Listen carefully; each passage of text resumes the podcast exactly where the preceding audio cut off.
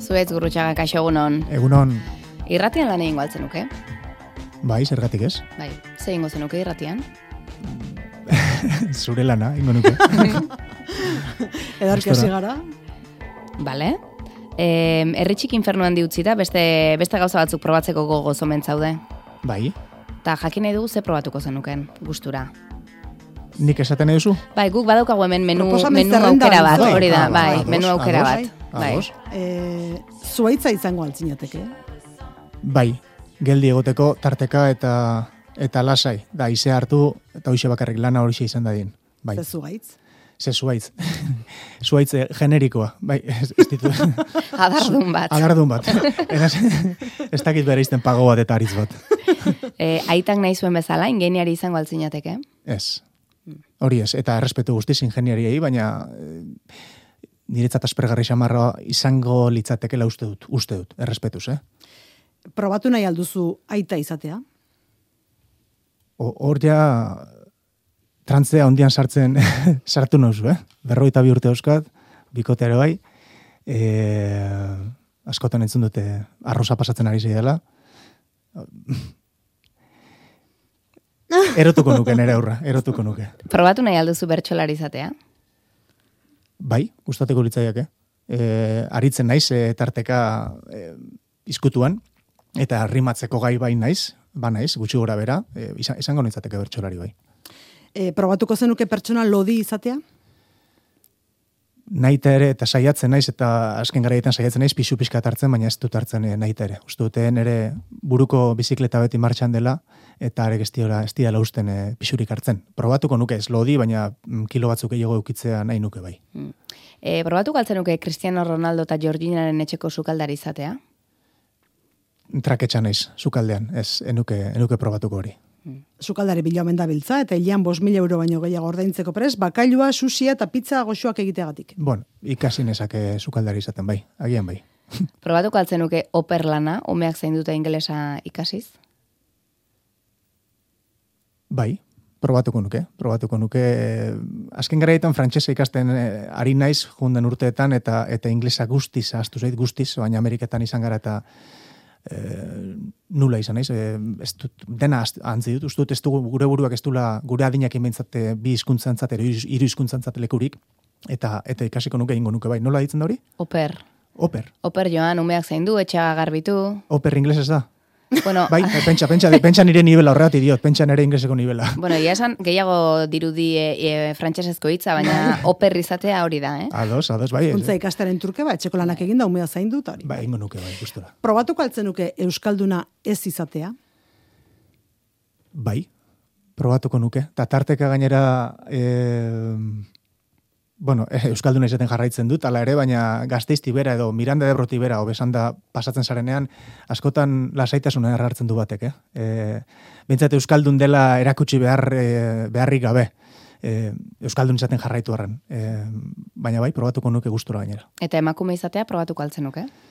Bai, probatuko nuke. E, probatuko nuke, bai. E, segurazki ikusteko lehen pertsonan, ba, segurazki ze, ze injustua garen e, gizonok, gizon garenean. Artzain, abeltzain, arrantzale. Arrantzale ez, e, hartzaina beltzain e, zergatik ez. Hor, basen afarroan denbora aldi luzea pasatzen ditut, eta e, hartzain asko zautzen ditut, eta egia esan uste dute, e, nik uste dola nire bizitza asko zer interesgarriago dela, holtzara igota, telebistan lan eginda, eta bar, baina haiek ni baino zoriontsuago ikusten ditut, eta lasaiago bizi dira. Eta zoriontsuago, beraz, e, probatuko nuke bai. Kamioi gidari. Ez, kamioi gidari enuke probatuko. E, errepidean, bestelare azken garaitan nahiko kilometro egiten ditut, naiz Euskal Herritik gutxi atera, batera eta bestera, eta, eta bueno, aspertzen hau. Irakasle. Irakasle, ez, nire bikotekia da irakasle eta ikusten dut nola sofritzen duen, eta ze lan eskerre, esker txarreko ez dut esango, baina eskerron gutxi jasotzen den lan bat dela irutzen zait, eta eta ikusten dut nola sofritzen duten, enuke izan nahi ez. Eta anonimo, ez ezagun izatea probatuko altzen nuke. Bai eta esango nizuke, baina gero hartzen naiz e, zinez behar dudala, behar dudala maitasun hori eta ezagun izate hori zoritxarrez. E, enuke hori behar, baina, baina ikusten dut, zerbaitegatik futbola utzi eta sartu nintzen e, berriz ere publikoan aurrean lan itera, hori da nonbait kariño falta bat edo maitasun behar bat baduka dela, zoritxarrez eta eta beraz eh, esango dizut probatuko nukela baina baina ikusten dute behar dudala eh, ezagun izate hori. Beraz ikusezin izatea ere etzen nuke probatuko? Zoritxarrez egozentriko egia naiz eta eta esan bezala eh, behar dut, behar dut jendearen eh, maitasuna eta eta nuke nahi ez. E, berrez diot, e, hobe bai e, kapaz banitze ikusten, ikuste zein izateko eta gala zoriontsu izateko, baina hortarako hain dibide luza daukat aurretik. Zuaitz, ez ziren galdera errazak eta nahiko askar erantzun dituzu, eh? Erabakiak azkar hartzen dituen pertsona altzara? Ez, Baina serio bi jarri igual, eh? Erantzunetan. Ez, ez, sakon, sakon, sakon, serio. Ostras. Eta noiz eta zergatik erabaki duzu, mm, herri txiki inferno hondi saioa guztia. Erantzun hau pentsatu izango duzu honezkero, ze askotan galdetu dizute. Askotan galdetu da gaur kotxean etorne izona bidean, orduta laurdeneko bidea indut, eta eta or, erantzun hortan pentsatzen ari nintzen, horregatik harritu nau lehenengo galdera guzti horiek, harritu naute, esan dut, ez dut galdetuko pentsatuta dugu erantzuna e, galdera. E, bueno, bai, zergatik, egia esan energia eh, xautzen ikusten nuen, eta, eta bueno, lan honek erritxik inferno handi saioak e, energia asko handia eskatzen du. Kanpotik neiz eta ematen duen oso ongi pasatzen dugula, eta eta importanten hori da, ikusleak hori hori sinetxi desala, ez da? Baina, baina gero, ba, lan, lanak e, lanketa desberdinak eta eta energia handia eskatzen dutenak dauzka eta eta bueno, energia hori xautu ikusi dut eta eta horregatik utzi dut. Eta humorezko elkarrezketa horietan gu kanpotik ikusi dezakegun arren edarki dabiltza, asko sufritu duzu? Bai, bueno, asko sufritu konzentrazio handia eskatzen du badakit kanpotik begiratuta eta hori hola, niko ogi erosten dudanean ogia ona izatea e, nahi dut. E, oin zenba kostatu zaio nokinari goizuko lautan jaiki dela bat eta beste zenbat asola zaigu. Ba, e, gauza bera da elkarrezketekin jendeak irriten du elkarrezketa hori ikustean, eta ez du zertan jakin behar ze zailtasun dauzkoan atzetik, baina humorezko elkarrezketa bat itea eh, nahiko gogorra da, edo zaila da, hemen elkarrezketan ari gara orain, ba, zuek pentsatzen du ba, galderak prestatuta eukiko dituzue, eta informazio bate atera nahi diazu, alik eta interesgarriena.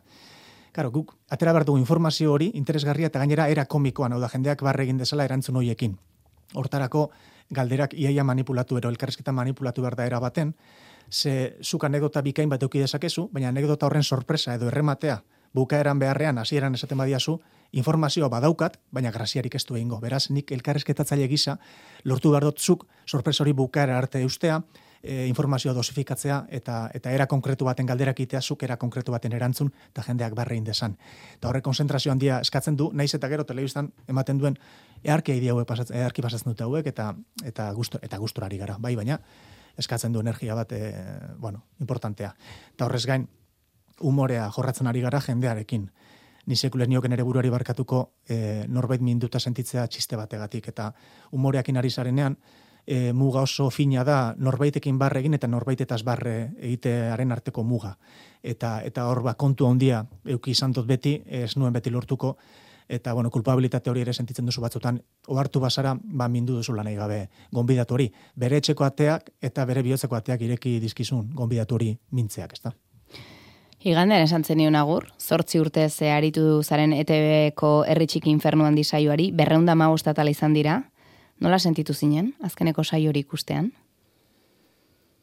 Bueno, eh, pena mansian noski, eh, esan mazela berrunda amago saio izan dira, eta, eta batez ere gero ba, jason dituen mezuak, eta bueno, ez dakit, nik aspaldi irabaki nuen e, ustea, ja hilabeteak ba, badira beraz, liserik eta inen neukan, baina saioa ikusi zuen jende asko idatzi gero, eta eta nonbait jende bate pen hartu du, e, benetan hartu du pen, ezta? Eta, eta horrek, e, bueno, unkitu nago esan. Eta zure ordezkoa izango dena ikusi zenuenean, miren nogales aktorea errelebo hartzen, mm, zerre berezi eragintzizun? Bai, egia esan bai, ez, ez e, igande hontan telebistan, baizik eta grabatu genuen egunean, e, Los Angelesen Hollywoodeko mendito entor baten grabatu genuen, bi esena irudikatu genituen, bat pagaditan ere arteko agurra, Hortan enuen bat benitzen bat ere unkitu eta enuen sufritu ze aspalditik bio bagenekien, e, eta esena hori irudikatu genuen, mikrofonoak endu nuen, eseren nintzen arri baten gainean, eta nere begien aurren ikusi nuen nola beste norbaitek hartzen zuen nire lekua eta hori bai izan zen ez dut gogorra esango ze banekin hori ere baina oso berezia eta eta horre bai unkitu ninduen esan ez bezala ba, bukatu, orain bai bukatu da. Eta zu basoaz da badator beste bat eta bizi da sorionez baina bueno, ze askar e, zerbait usten baduzu norbaitek hartzen duen. Bada esaldi bat hor eta umeek askotan egiten dutena zenbat gauza ez ditugun usten norbaitek hartiku, hartuko dituen beldurrez, ez da? Ez da kasu hau izan, argi dauka dalako, eta ez naiz da mutzen erabakiaz, baina askotan ez ditugu gauzak ust, utzi nahi, naiz da utzi nahi izan, beste norbaitek hartuko dituela badakizulako. Kasu honetan, ez da hola, e, sortu honena ez e, opa diote. Mireni... Ostirela nitzi ingo dugu berarekin. Ah, bai, bai. bueno. Eta hausi izan zen erreleboaren unea begira. Bai, zu, Benetan? benetan. Zu izango ze herritxik infurno hondiko aurkezle berreia. Zer dira? Nekin batera, Mikel Pagadi, urte askotako, Mire Nogales! tu sí que vales.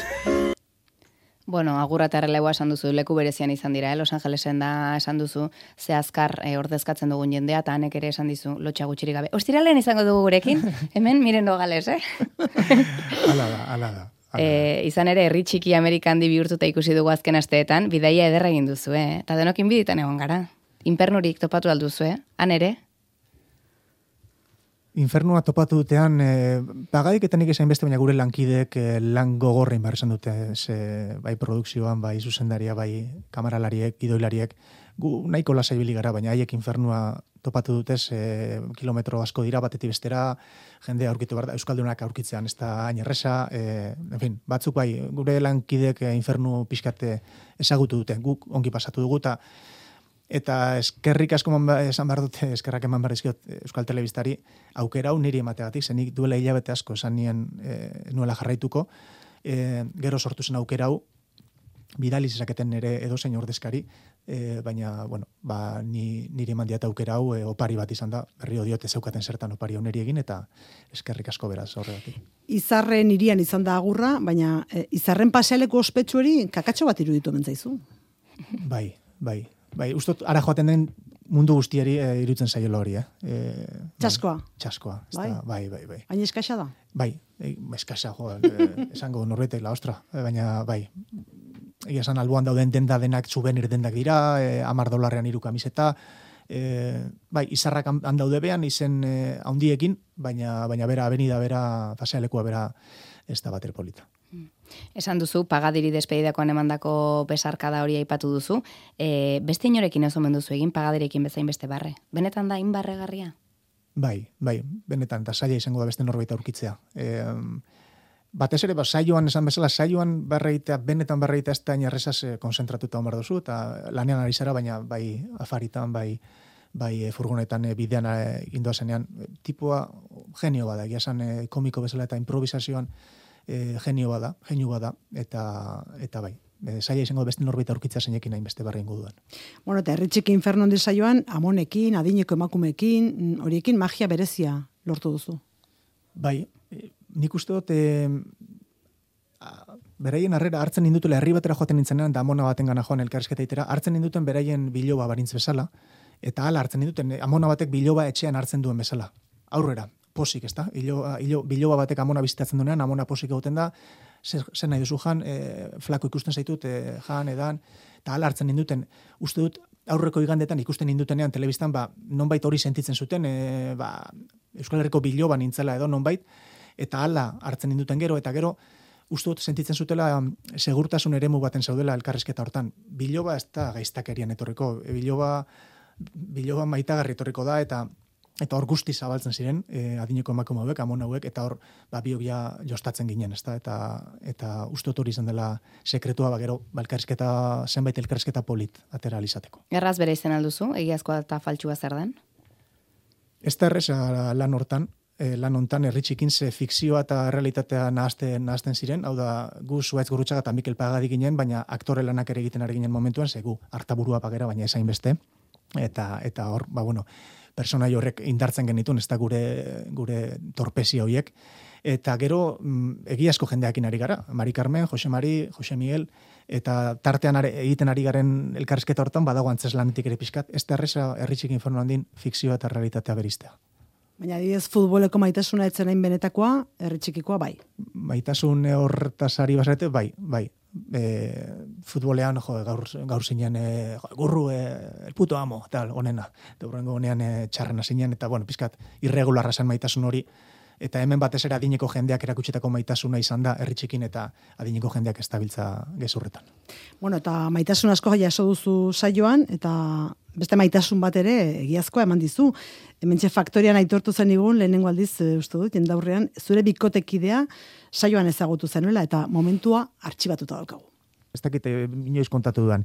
Maitasun handia jaso dute, jasotzen dugu herri inferno handi saioan, mm. eta nik maitasun pertsonala ere aurkitu dute herri, herri, herri batean, hau da herri inferno handi saioan, grabatutako herri batean, ze duela sei urte, orain nire bikotea den, e, neska, elkarrezketatu nuen e, erritxik inferno handin, eta, eta fletxazo izan zen, momentuan, nire bizitzeko elkarrezketarik txarrena, dudari gabe, ze momentuan oso urduri jarri nintzen, ze fletxazoa zuzena izan zen, eta elkarrezketa benetan kaskarra nuen, baina, bueno, maitasuna ean sortu zen, eta, eta, eta ordutik elkarrekin gaude, hemendik agur bialtzen diota maiari, zesekul ez dut publikoki olakorik kontatu, eta, eta bueno, ba, erritxikik maitasun asko mandit.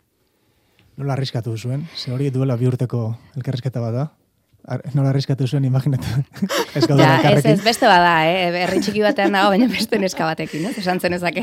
bueno, mm, ziurtatzeko, ziurtatzeko ikusi dugu adibidez saretan eta jarri duzula, ez? Ba, ah. pentsatzen dugu ikusen zuleak erariko direla, ba, mm, no note zen, ba, norrote da, ba, neska hori, eta jarri duzu erronka bat, ez? Zure bikotekide ezagutzeko, eta non ezagutu zenuen jakiteko, zure elkarrezketarik txarrenaren bila jarri dituzu. Hori da, hori da. Pentsatuko ba, ba, jarraitzen du. Bai, bai, bai, bai, bai, bai. Eta norbaite jarri zune, ez zuen ongi ulertu nire proposamena, e, jarri zuen elkarrezketa, jarri nuen elkarrezketa txarna bilatu desatela eta bate jarri zidan e, poligamoa otena izen. non baita esan nezala elkarrezketa txarrasko inditu dela, esan Baina, bueno, elkarrezketa txarrena, txarrena beti bat, bat, bat da bakarra. Zuaitz, ez dugu futbola zitzegin nahi, baina jakin dugu Euskal Herriko Unibertsitateko laida ikerketa taldeak egungo Euskal Literatura eta futbola izeneko liburuaren bigarren zati argitaratu duela, eta futbolariek zer, zergatik eta nola irakurtzen duten aztertu du miren bilela behitia irakurketaren sustapenean aditu denak. Ara begira, hau esan digu. E, irakurtzen dute behanetariko. Eta irakurtzen dute asko inkestatu ditugun gehienok irakurtzen dute gutxienez liburu bat hilean, eta hori asko da. Eta irakurtzen dute, ba, esan dizut, danetariko, bai, badagoz futbolari buruzko e, liburuak, aipatuta, futbolarienak, kirolari, goimailako kirolari buruzko liburuak, edo mm, adibidez biografiak, kirolari horien e, biografiak, baina gero badagoz baita ere, ba, eurek eh, egin dituzten ikasketei buruzkoak, ba, ekonomiari buruzkoak, filosofiari buruzkoak, e, soziologia, eta gero literatura. Eta literaturaren arloan, ba, danetariko badago poesia ere bai, ez asko, baina badago, eleberria, ipuin gintza, saiakera, E, egia da gehien gehien bat e, eleberria, eleberriak dauka nagusitasuna, ez da? Eta, eta bueno, ba, danetariko, batzutan eleberri klasikoak edo oso kalidade honekoak, eta beste batzutan, ba, aventurak, danok irakurtzen dugun moduan, ez da? Batzutan e, irakurtzen dugu, ba, gehiago jakiteko asmoagaz, hobetzeko asmoagaz, Eta beste batzutan irakurtzen dugu ba denpora pasatzeko, atxeden hartzeko, eh, burua beste nonbaitera eramateko, ez da? Zer diozu? Futbolariek irakurtzen dutela. Bai, hori da, eurek lagina bat hartu dute, eta esan dute, asko irakurtzen dutela, hilean gutxienez liburu bat. Ez, da, ez daukagu, edo futbolarie fama hori ez, ez, dauka, ez daukate, edo ez daukagu, e, posten naiz ala, ala baldin bada. Zuk irakurtzen alduzu? Irakurle txarra naiz, baina e, oain irakurtzen, bueno, harin ez liburuen bat irakurtzen, enez irakurle ona. E, bada futbolari bat, bere, esanetan esaldi hau jartzen da, ez den, italiar batek esan zuen ben, ni naiz munduko pertsona bakarra, zeinek liburu gehiago idatzi dituen irakurri baino, bat. Ze bere, bere autobiografia idatzi zuen.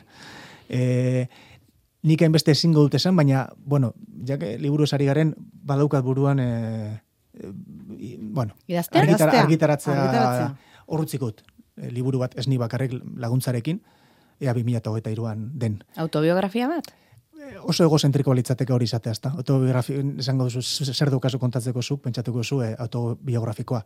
Bueno, gauza da, bakarrizketan, e, nire bakarrizketak ere autobiografikoa dira, eta han ezin dut kontatu, kontatu nahi nuken guztia, eta beraz, idatziz kontatu nahi nuke, e, eta uste dut egingo duela. Espero dut baina e, e, liburua baino gehiago irakurri dut, beraz ezingo dut Italia horrek esan zuena esan zuena esan, eh? Eta hau guztia esan da, ze egingo du zuaiz gurrutxagak hemendik aurrera? Bueno, ba, Iker Galartzarekin antzeslan bat, eh, lehendakari gai izeneko antzeslan batekin biran ari naiz, mm -hmm. e, ba, guain bat emanaldi, futbolistok izeneko bakarrizketa eternoa da, beraz, e, urteetan jarraituko dut horrekin, eta eta esan bezala, ba, nordakin, nik uste dut, e, espero dut, 2008a bukatu baino lehen, zerbait idatziz argitaratzea. Bueno, ba, zuaitz ez dugu futbolaz gehiagitz egin, pixka-pixka bat hemen bukaera, baina gehiagi ez. Eh? Ez dugu tokaz ere hitz egin, eta gustora aritu gara zurekin, eh? Bueno, ba, eskerrik asko. Esan nahi du gai horietaz gain, ba, zerbait, zerbait hitz egiteko, bueno, ba, da zerbait. Eskerrik asko zui. Orain, bueltan zoaz, etorri zaren bide beretik, etorri zaren herri txiki horretara? Beste pista bat emateko bikotekidaren etxetik etorri naiz, ordu, donostitik orduta hogeira dago, bikotekidaren herria. Beste pista bat. Beste erronka bat, venga. Zuez gurutxaga, eskerrik asko, eh? Zuei, eskerrik ah, asko. Ah, por cierto, entzulek ere penan hartu dute, eh? Bazoa zela jakin da. Bueno, ba, itzuliko naiz.